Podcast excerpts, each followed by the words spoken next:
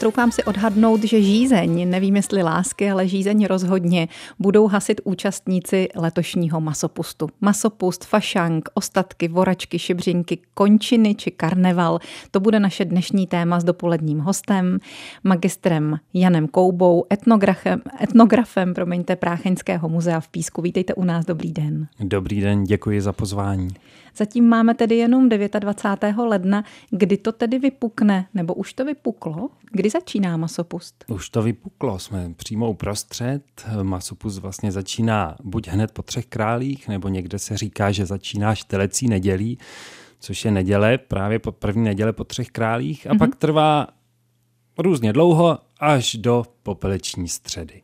Takže popeleční středa letos bude 14. února. To znamená, že teď jsme zhruba uprostřed. Různě dlouho eh, říkáte, protože tedy je to svátek pohyblivý, ale jenom na tom svém konci se roztahuje ano, nebo ano, smršťuje, ano, že? Protože tři králové, to je jasně dané, kdy jsou. A pak masopust, jeho délka trvání záleží na velikonocích. Musíme zkrátka 40 dní se na Velikonoce připravovat, 40 denní půst a jak víte, tak Velikonoce jsou různý termín, který určuje nám úplněk. A tak tedy i masopust je různě dlouhý. A e, dneska to vlastně člověk dnešní nevnímá, ale dřív každý rok noviny, třeba když beru ty písecké kolem roku 19, vždycky oznamovali, jak bude let, masopust letos dlouhý. A když byl dlouhý, tak se jako to psalo oslavně, že bude spoustu času na, na zábavy, na plesy, na bály. A když byl zase masopust krátký, tak se psalo takové smutné, trudné články. Letos ten masopust si snad ani neužijem, protože bude trvat jenom pár dní. Takže to musíme ty oslavy, ty slavnosti, všechno stihnout během těch několika dní. Hezky jste teď to téma načal. O čem tedy byl a je masopust? Masopust je pro etnografy velký otazník a oříšek, protože zatímco všechny ty ostatní svátky, které máme v roce, nebo většina z nich je navázána na nějaké církevní události, slavnosti a měli tedy pevný, rá, pevný ráz, protože pan farář vždycky jasně byl hlavním organizátorem a jasně stanovil, jak co se má dělat a bylo to všude stejné po celých Čechách, téměř po celé Evropě. Když to ty masopusty, to nám dělá starosti, protože téměř v každé vesnici, v každém městě na to šli jinak. Tam nebyl žádný organizátor, žádný pan farář, který by řekl, takhle to bude a ne nijak jinak, takhle je to psáno a dáno, kde pak. Tam určitě byli, ať už na vsích, na, ve městech, taky organizátoři ale ni, podle ničeho se neřídili. Jenom podle toho, co si kde přečetli, co kde viděli a vycházeli z tradic, hlavně z tradic svých předků, tak jak to v té naší vesnici dělali kdysi dávno, naši otcové, naši dědové a to se drželo, drželo a drželo. A předávalo, protože ty masky se často předávaly z otce na syna a tak dál a tak dál. A jedna věc je jasná. Dřív dnešní masopust není nic. Dřívější masopusty byly mnohem divočejší, mnohem nevázanější a kdo ví, co všechno ti naši předkové o masopustu dělali. My to nevíme, protože kdo by o tom psal, že jo, o tom se radši nepsalo. Říká na úvod dnešního povídání etnograf Jan Kouba. Děkujeme za to a řekneme si o další informace za chvíli. Dopolední host Českého rozhlasu České Budějovice. Tím hostem je dnes historik Jan Kouba z Prácheňského muzea v Písku. Je tam například správcem podzbírek etnografie, militárií a hudebních nástrojů, ale o tom tady dnes až tolik řeč nebude, protože probíráme masopust. A Jan Kouba už nám prozradil, že začíná na tři krále, nebo nejpozději neděli po nich. Proč se mi tedy ale masopust spojuje hlavně s polovinou února? Protože masopust nám graduje. Oni se říkalo, že ty první dny to furt takové jako spíš přípravné, ale všechno se zvětšovalo, zvětšovalo a vyvrcholilo to pak těmi posledními dny, kterými se říkalo, kterým se říkalo například bláznivé nebo ostatkové. To byly ty, hlavně ty tři poslední dny. Neděle, pondělí a úterý protože pak přišla popeleční středa a byl konec. Ale všechno začíná nám, nebo všechno, tyhle ty tři dny, aby se museli řádně oslavit, tak už ve čtvrtek byly hlavní přípravy, to byl takzvaný tučňák nebo tuční čtvrtek, kdy se často konala zabíjačka, nebo už den předtím, aby bylo hodně masa, mm-hmm. vepřoviny, jak se říkalo. Pak byl pátek, pátek je i během masopusu postní den, přesto nejede vlak, pátek postní den, pak je sobota přípravná a pak to začalo neděle, pondělí, úterý. Bláznivé dny, jak se jim říkalo, masopust nám vrcholil a mm, tam všechny ty masopustní takže tradice. hodně se jedlo, předtím se zabilo to prasátko, no. takže nějaká pečínka. No. Taneční se taky říkávalo té neděli, nám letos vychází na 11. února, kdyby to zajímalo naše posluchače. Takže to jsou bály, to je doba tedy nějakých tanečních zábav. Taneční zábavy ty už byly vlastně od, od poloviny ledna, mm-hmm. nebo už od začátku ledna, po třech králích hned začínaly taneční zábavy, ale tyhle ty poslední dny, eh, to jsou dny hlavně různých obchůzek, průvodů, koledování, kdy toho toho hlavního převlíkání se, toho, kdy se obcházel dům od domu. Vlastně ta podobu, podoby masopustu v Čechách jsou hlavně dvě. Buď jsou to průvody, průvody masek, které ať už ve městech, pokud byly ve městech, tak byly prostě ve veřejném prostoru. A pak ve vesnicích, kde často ty masky chodily dům od domu, končilo se někde na návsích nebo někde u rybníka, u potůčku, třeba u kapličky. Takže buď to byly průvody, a nebo pak to byly obchůzky, kdy se skutečně chodilo dům od domu a nebyly to jenom masky, ale skutečně se hrála jakoby divadelně hra, mm-hmm. určitý rituál.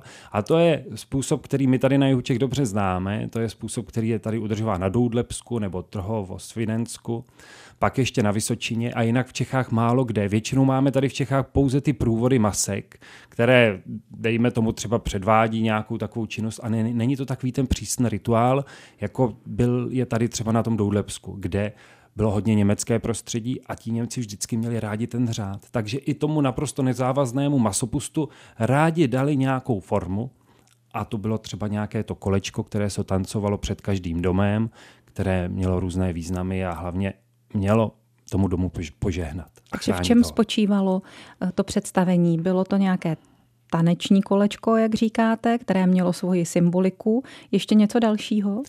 Tak já nemusím mluvit v minulosti, protože v řadě obcí tady na Doudlepsku pořád, pořád se vykonává mm-hmm. a pořád je velmi živé a je to jeden z mála zvyků, nebo vlastně jeden z jediných, který my je vlastně mimo církev a po staletí se nám vlastně udržel, protože jinak všechny ty zvyky, které máme, Vánoce, Velikonoce, dušičky, poutě, posvícení, všechno je to vázáno na církev, na křesťanství. Ale masopustné a přesto po, po těch sta, po staletí furt ho máme.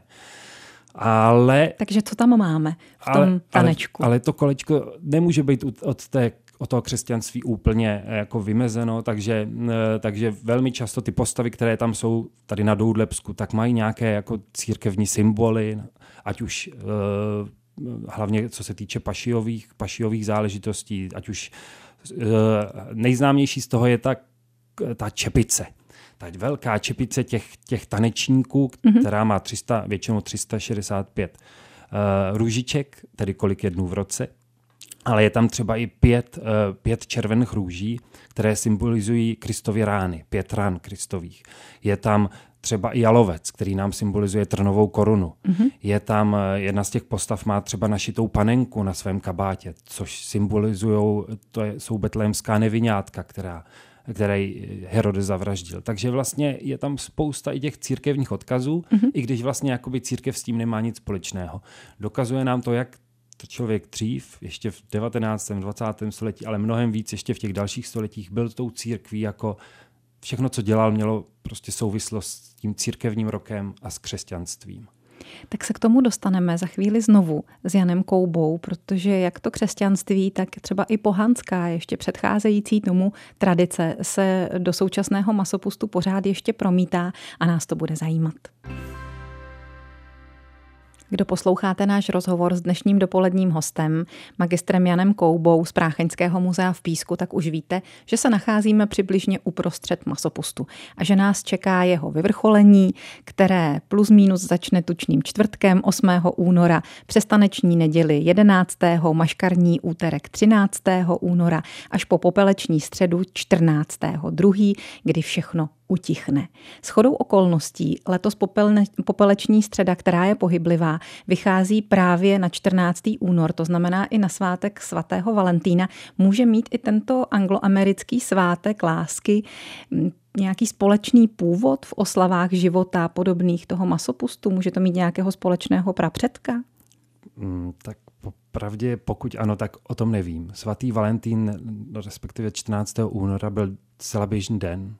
Byl to den většinou tedy masopustní, ale jinak normální pracovní den, který lidé nějak neprožívali. Mnohem důležitější pro staré Čechy, když to takhle řeknu, byl například svátek svatého Blaže, svaté Doroty nebo později svatého Řehoře. To byly svátky, ke kterým se vázaly různé zvyky, tradice.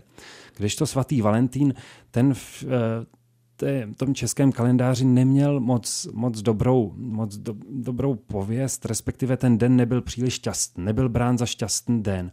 Byl to den třeba, když se narodilo nějaké zvíře, třeba domácí, ať už, ať už kráva, nebo kravička malá, nebo mm, prostě to tak, že to není dobře. Že, že je nebo, to špatné znamení. Že to je špatné znamení. Nebylo to, nebo když se někdo i narodil 14. února, nebylo to dobré znamení. Nic to neznamenalo, ale takže to, co sem přichází po roce 1989, je zcela něco nového, cizího, najednou ze 14. února jeden lásky a štěstí a daru, což nikdy nebylo předtím. Hmm. Ale když se tady vrátíme k těm prvopočátkům, co třeba starý Řím a nějaké bakchanálie, kde víno teklo proudem, byl to jeden z předstupňů současného masopustu? Pravděpodobně ano ale nevíme to jistě. Mm-hmm. Pravděpodobně jsou to právě tyhle staré antické hry s bohem Dionýzem nebo Bakus, ta postava, která i dnes třeba v Milevsku je vlastně hlavní postavou e, tamního maškarního průvodu, tak ano, pravděpodobně to vychází všechno z těchto tradic, ale nebo možná vůbec ne. A všechny tyhle tradice naše tady jsou z nějakých starogermánských, staroslovanských zvyků, které jsme tady měli. A sem tam v těch staletích se na to navalilo něco, co třeba má spojitost s tou antikou, nevíme. Takže v čem vy vidíte tu historii, ten prapůvod? Je to vlastně asi mísení nejrůznějších určitě, vlivů? Určitě. To, to nebudem se pohybovat v žádných zkratkách, že to začalo tady, tady to skončilo, u masopustu to nejde. Jediné, co jde o masopustu říct, že to bylo vše, vše lidové. Skutečně masopust slavili. Vždycky ti nejchudší, ale většinou i král. Máme řadu záznamů, že i král se převlékal za žebráka a rozdával, anebo naopak žebral a všechno se obrátilo. Žebráka ob, oblékli jako pana krále, všechno bylo úplně naopak. Zkrátka masopust e, nezasahoval jenom nějakou vrstvu společnosti, ale všechny. Chudí často se na tom viděli příležitost se přiživit, protože nesmíme zapomínat, kdy tady v Čechách masopust probíhal. To bylo v té nejkrutější zimě. To bylo v nejkrutější zimě, kdy skutečně už zásoby se chýlily a říkalo se, že na hromnice, tedy druhého druhý, tak mělo být v chalupě ještě polovina zásob alespoň, aby člověk se dobře do, dožil toho, toho jara, toho, těch teplých měsíců, tak alespoň ta chalupa musela být ještě naplněná alespoň na půl. Což je, fas, to je vlastně fascinující, že vždycky na podzim lidé museli tu svoji chalupu naplnit, hmm. aby vydrželi pak tu dlouhou zimu. A o masopust aspoň půlka tam ještě musela být. A kdo měl víc, tak mohl rozdávat. Kdo měl málo, tak si třeba při masopustu pomohl tím, že chodil koledovat, trošku i žebrat a třeba ho to i zachránilo a toho jara se dožil. Přesně. No a kromě toho, jak vás tak poslouchám, tak to byl vlastně velmi demokratický svátek, který lidi osvobozoval. Mohli za sebe pro tu chvíli udělat něco úplně jiného. To je pravda. Ale mm, jedna věc taky je s masopustem spojená, že lidé se sice převléka, převlékli, třeba za někoho jiného, třeba si jenom obrátili kožich a začernili obličej, byli někým jiným, ale naopak masopus byl, byla doba, kdy se měli srovnat účty. Kdy člověk měl tomu druhému říct, co si o ně myslí, Aha. třeba převlečen za někoho jiného a měl vyrovnat mhm. účty. Byl, naši přeci uh, měli zvláštní, jako mnohem jiný smysl pro humor, než my dneska určitě. A ten humor byl mnohem tvrdší. Během masopustu uh, taky probíhaly, že se lidé jako vysmívali jeden druhému. A byl masopust, to se muselo odpustit. Hodně napaškal, byly brány neprovdané ženy. To prostě byl takový úděl, že na které nebyla provdána, tak třeba o masopust třeba jí byly dělány různé naschvály, třeba byla zapřehávána a musela orat a podobné. Byla to krutá doba v některých smyslech. Ten masopust byl v tomhle, tom, ten smysl pro humor dřív byl určitě jiný. Dneska bychom řekli mnohem vulgárnější než dneska. A já pak se určitě dostanu, jak vypadaly masopusty ve městech, ale i tam se hodně masopusty přesunuly do těch sálů a začaly ty merendy, eh, věnečky, různé besídky, plesy. Ale noviny jsou pak plné o tom, že tam mnohdy došlo k různým hádkám, a což hádkám, ale že si ty chlapy často dali i potlamně. A v písku jsem našel i krásný citát v novinách, že druhého dne po jednom mas- ze masopustních plesů bylo v ulicích města krve jako u Solferína. A Solferino to byla bitva hodně krvavá. Takže si asi dovedete představit, jak někdy taky ty masopusty třeba ve městech, ale určitě i na vesnicích vypadaly. Jak si spolu ti lidé vyřizovali účty. Výborné téma, i ten masopust ve městě, vrhneme se na něj hned za chvíli. Pokračujeme v rozhovoru s naším dnešním dopoledním hostem, etnografem Janem Koubou z Prácheňského muzea v Písku o masopustu. A už tady zmínil, že masopust není zdaleka jenom venkovskou záležitostí, tak jak bychom si mohli představovat. Naopak, že jej slavívalo a možná i slaví i město. Takže ano, určitě dřív. Eh, dneska máme masopust, jakoby ty důvody masek, ale vlastně jenom na vesnicích. A ve městě pokud, tak se to nějak uměle šroubuje v posledních letech, ale není to přirozené. A přitom dřív určitě masky, průvody maškar chodily i po městech. Ale uh, ve městech to bylo mnohem víc potíráno, protože docházelo k výtržnostem a mm, přeci jenom té městské správě se to úplně nelíbilo, ty různé jako taškařice masopustní a tak se co nejvíc snažila ty slavící někam jako pře, přemístnit. A vlastně dřív to nešlo, protože nebyly sály, nebyly hospody a když byly hospody, tak ty, ta byla velikosti nějaké větší světnice a masopust slavili dřív skoro všichni, takže kam se všemi jako ne, nebylo možno, takže to buď se zakazovalo, tolerovalo, anebo se čekalo, až se postaví nějaký velký sál, což nastává to stavění sálů zhruba v 19. století, ale ve městech. Ve vesnici ty lidi nemáte, ty, ty hospody byly, nemůžeme si představovat hospody dneška, to byly prostě nějaký malý krčmy, hospůdky, kam když se tancovalo, tak vlastně všichni museli být při zdi, aby tam pár, několik párů si zatancovalo. Nebyly velké sály. Takže ve městě, jo, tam pak už se začínají stavět a jaký největší často byl sál ve městě? Sokolovna. Ano. Takže často mm, se všechny plesy odehrávaly třeba v Sokolovně. Paradoxně se tam možná víc tancovalo, než cvičilo. No a pak se začínají stavět i ty větší restaurace, hostince, hotely, kde jsou velké reprezentativní sály, kde jde všechny ty slavící jako přesunout. V Písku třeba se nám postavilo uh, hotel u Zlatého kola, kde se odehrávaly snad kromě Sokolovny snad všechny zábavy byly v hotelu u Zlatého kola. V době masopustní snad den za dnem tam byl nějaký ples, protože těch spolků v tom městě dřív bylo tolik. Kde je v Písku hotel u Zlatého no, kola? to je velmi jednoduché, protože všichni téměř třeba v 80. letech jezdili do Písku eh, do Péček kupovat věci z Itexu. A ty péčka, ta známá prodejna, stojí přesně na místě, kde dřív stál slavný hotel u Zlatého kola. Aha, a ty velké sály, to jsou pak ty prodejní prostory asi budoucí to v nějaké to... modifikované podobě. Mhm. A e, Znamená to tedy, že období masopustu se kryje ve městě plus minus s plesovou sezónou? Přesně tak. Vlastně dnešní plesová sezóna nám kopíruje eh, to, jak se plesalo dřív. Zase, když se vrátím do písku, tak v písku se zahajoval na začátku ledna po třech králích a vždycky to byly spolek ostrostřelců. Ty zahájili plesovou sezónu a pak to jelo jeden po druhým. Každý spolek chtěl mít ples a ten ples musel být lepší, než měli ty ostatní spolky. Takže se na to lidé dlouho dopředu připravovali. A, ale tím vrcholem plesové sezóny, alespoň tedy v Písku, byly vždycky šibřinky. A šibřinky pořádal Sokol. To byl ples Sokola v Sokolovně a ten měl největší výpravu, ten byl nejhonosnější. Eh, tam se půjčovaly kostýmy ze všech možných koutů. Lidé si tam nemohli přijít bez kostýmu, museli prostě mít nějakou masku a šibřinky byly vyhlášené. No ale všechno to trvalo jenom do toho masopustního úterý. Pak přišla popeleční středa a všechno skončilo. A už žádný ples. Už byl půst. Ani pes nehlesnul. Tak. A proto pak ty, ty, ty mm, uh, hrůzy v těch novinách, že masopust je letos tak krátkej, protože letos bohužel se stalo to, že vlastně nikdo už na termíny nehledí. Jestli je ples v masopustu nebo v postu, je všem jedno. Ale třeba moje babička by nikdy ještě nešla na ples, který by byl v postě. Nikdy. Který by byl po té popeleční středě. Ano, Letos tak. zrovna je ten případ, že popeleční středa vychází poměrně brzo, jelikož i velikonoce jsou včas. Velikonoční pondělí, pamatuju si, je letos na 1. dubna na apríla, takže se všechno posunulo trošičku směrem dopředu. A e, Zeptám se ještě na ty, na ty masopustní bály nebo na ty bály ve, mne, ve městech, jestli tedy k tomu patřily i maškarní. Evidentně ano.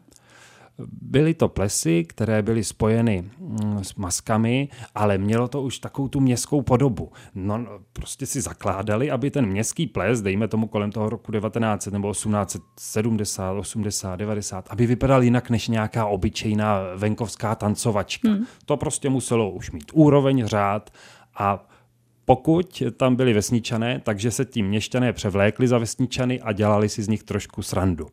Vesničané naopak často v těch svých maškarních průvodech, které už v městě se dávno nekonaly, tak velmi častou postavou v těch českých průvodech maškar jsou e, pár, pán a paní, kteří jsou převlečeni za měšťany a je to taková ta komická dvojice, která tuhle spadne do bláta, tuhle si šlápne na nohu, prostě, že ty vesničani se zase naopak smáli měšťákům. A byla tahle ta tradice třeba i mezi šlechtou, protože ty maškarní bály známe třeba i, jsou vlastně i maškarní sály na zámcích. Bylo to obvyklé? No určitě, šlechta milovala převleky a e, jestli šlechta milovala nějaké převleky, tak ne až bych řekl za nějaké mm, jako exotická zvířata, nebo, ale oni si nejradši hráli na, právě na vesničany, na sedláky. Velmi populární bylo hrát si na selskou svatbu. A to právě o masopustech si šlechta třeba uspořádala zábavu, nějaký jako ples a byla to jako selská svatba, že všichni byli oblečeni v nějakých krojích jako vesničané. Tak se bavili. Šlechtici. A možná si dali i nějakou jitrnici. A najdeme tady analogie zase se světem, třeba s těmi slavnými um, karnevaly v Riu, anebo třeba i jenom s tím maškarním, ono teda jenom se sem nehodí, ale uh, ten krásný velký karneval v Benátkách.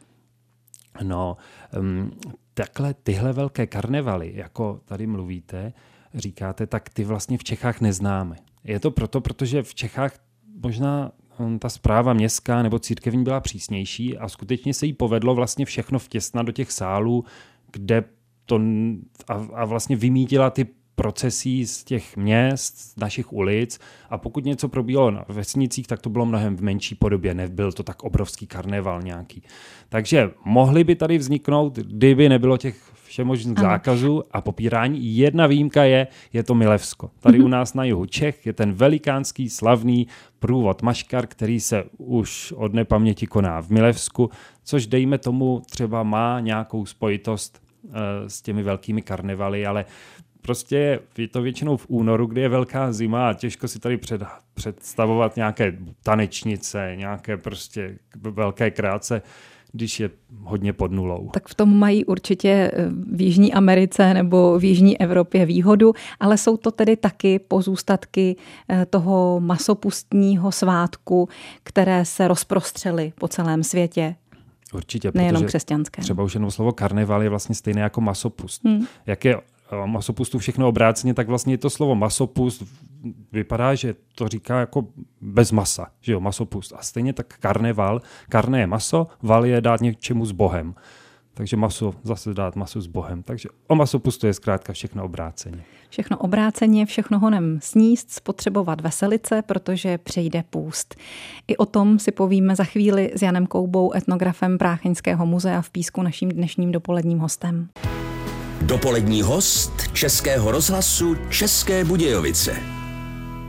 I od čepování piva je odvozen jeden z názvů pro masopust fašang. Patří k němu i kořelka, mastná sitá jídla, zkrátka pořádná příprava na hlad, na předvelikonoční, dlouhý předvelikonoční půst. Takže, jak jsme dnes slyšeli od etnografa Prácheňského muzea Jana Kouby, všechno to tedy skončí nebo vyvrcholí před popeleční středou a ta letos vyjde na 14. února proč to veselí vůbec musí končit? Proč tam musí následovat ten trest? To, lidé to dřív určitě nebrali jako trest, ale oni tak žili. Oni když měli, tak jedli a když neměli, tak nejedli. A věděli, že uh, všechno je v rovnováze, že prostě někdy je to hodně, někdy je toho málo a že pán Bůh to tak chce a tak to má být. Mm-hmm. A tak když věděli, že se baví, slaví, hodují, jí mastní koblihy a vepřoví, takže pak taky to musí jednou skončit. A ono se i to tělo konec konců o to řekne. A oni už i v 18. století jsou divadelní hry, kde se hádá masopust s postem a ten půst tam říká tomu masopustovi, je to strašně nezdravý takhle, takhle se nadspávat. Už v 18. století se vědělo, že když se nezřízeně jí, že to tomu tělu neprospívá. No ale ten náraz skutečně je velmi krutý, protože, krutý, protože uh, vrcholí všechno tím úterkem, ale přísně se o půlnoci většinou končívalo. A ráno se všichni sešli v kostele. Všichni, kdo, kdo měli den předtím hlavu medvěda, kobily, já nevím koho, žida, policajta, já nevím koho ještě, tak všichni se sešli v té kostelní lavici, přišli k tomu faráři a ten jim dal křížek z popele a řekl jim vlastně něco jako si prach a tvý tělo se jednou obrátí v prach, nejsi nic tak to musel být skutečně náraz, když den předtím jste slavili a mysleli jste si, že jste plní života. plní života a přišel takovýhle náraz. A pak přišel půst, který trval 40 dní až do Velikonoc. Ale tak člověku to tak přišlo. A určitě to, že vlastně my o masopust jsme přišli nejvíc, nebo o, ten, o tu návaznost, že lidé v, hlavně v druhé půlce 20. století začali opouštět masopust, tak zase to souvisí s církví, že oni neopustili jenom masopust, ale opouštěli církev. církev a víru. A víru. Církev a víra byla zadupána režimem a vlastně celým 20. stoletím a těmi událostmi.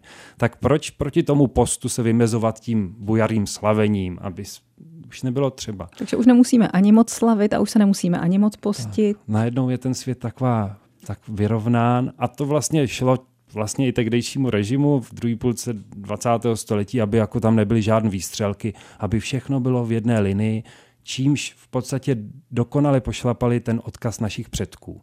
Teď je čas, se, který říkal, teď je čas se radovat, ale je čas i napust. Teď je čas slavit, ale uměli i truchlit.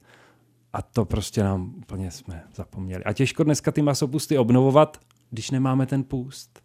Když nemáme to, tu víru. A když nemáme tu víru. Ono to spolu hrozně úzce souvisí a jedno bez druhého nejde. Přesto se trošku daří aspoň někde ty pozapomenuté tradice znovu startovat. Mluvil jste tady třeba o těch krásných průvodech v Milevsku, tak máte ještě nějaké dobré příklady toho, kde se jeho český masopust slaví? Mluvili jsme i o tom Doudlepsku. Mluvili jsme o Doudlepsku, takže a je řada spolků, které se vrací já neznám školku třeba, kde by dneska se děti nepřevlíkaly, což je určitě jako mm, ne, udržování vlastně nevědomky té tradice původní. Možná ve ty školách, maškarní, školách, eh, maškarní plesy pro děti, ty tady byly i za socialismu, ty možná maličko tu tradici udrželi. Ano, ano. Takže... Ačkoliv já si pamatuju ze 70. 80. let, kdy jsem byla já dítě a kdy byl vlastně tuhý normalizační režim, že kdykoliv jsme jeli tou dobou, co je nejvíc sněhu, což bývá právě tak třeba ten začátek února, února z rodiči na Šumavu lyžovat, takže se právě stávalo často, že zrovna chodili maškary. Já jsem se jich vždycky bála, protože zastavovali auta, už měli trochu naváto, pánové. a lezli nám hlavama do toho auta, tak já jsem vždycky měla strach, aby to zrovna nevyšlo na ty maškary a pokaždé vyšlo. Takže ta tradice se tady přece jenom aspoň třeba v těch vzdálenějších koutech jižních Čech udržela. Ano, komunismus jako nikterak nebyl proti masopustu, nějak mu nevadil, protože to vlastně není žádná jako církevní slavnost. On tak hmm. vymizel jako přirozeně hmm. sám. Třeba krásný případ mám eh, z Orlických zlákovic, které byly na břehu Vltavy a e, zatápěly se Orlickou přehradou. A Eh, v 50. letech se vyklízely celé ty orlické zlákovice a ti místní tam, tam byly slavné masopusty, průvody, masek a, a všechny ty masky byly uschovány v jedné hospodě. A když se všechno stěhovalo z těch orlických zlákovic pryč, tak se řeklo, ty masky, ty už tam do toho nového života stěhovat nebudem. Ty už necháme tady hluboko v tom údolí, protože tady jsme neměli elektřinu, tady jsme neměli vodu, tady jsme neměli nic, tady ten svět byl pořád kouzelný. Ale my se teď stěhujeme do toho domu s tou televizí, s tím splachovacím záchodem, budeme si svítit do noci, takže tyhle ty věci spojené s těmi tradicemi našich předků už v tom novém světě potřebovat nebudou. Takhle ale vznikají skanzeny a pak jsme za ně vděční. Řekněte i v té novodobé tradici, tak jak se teď obnovuje, anebo v tom, co z ní přežilo, případně jak se mm, jak nově reflektuje ty staré zvyky. Objevuje se pro vás jako pro etnografa něco zajímavého, nějaký hezký nový prvek, který teď ty nové oslavy nesou? Co se týče masopustu, tak určitě je to mm, ta, eh, že v mnoha místech je masopust jedna z mála věcí, který udržuje tu vesnickou komunitu pohromadě a je pořád vlastně v mnoha místech velmi živý a velmi se na něj lidé těší, ale takových věcí, kdy vlastně nám vznikají nové, eh, nové zvyky a tradice, které mají smysl, těch je plno. Nemusím chodit daleko od masopustu Tří králová charitativní koleda, to je úžasný fenomén, který tady teď nově vlastně vyrostl a převzala se ten zvyk z minulosti a úplně se jenom lehce pozměnil jeho funkce a on funguje krásně. Takových věcí ale spousta. Dneska Vánoce bez adventního věnce nefungují a přitom adventní věnec je věc celá nová, kterou tady dřív lidé vůbec neznali a stal se jako milým symbolem Vánoc. Těch věcí, které vlastně etnografy těší, je pořád celá řada. Tak to jsem ráda. A díky za to, že jste byl dnes naším milým hostem, etnograf Prácheňského muzea v Písku Jan Kouba. Děkujeme za návštěvu, mějte se moc hezky, tradicím zdar. Děkuji za pozvání, nashledanou.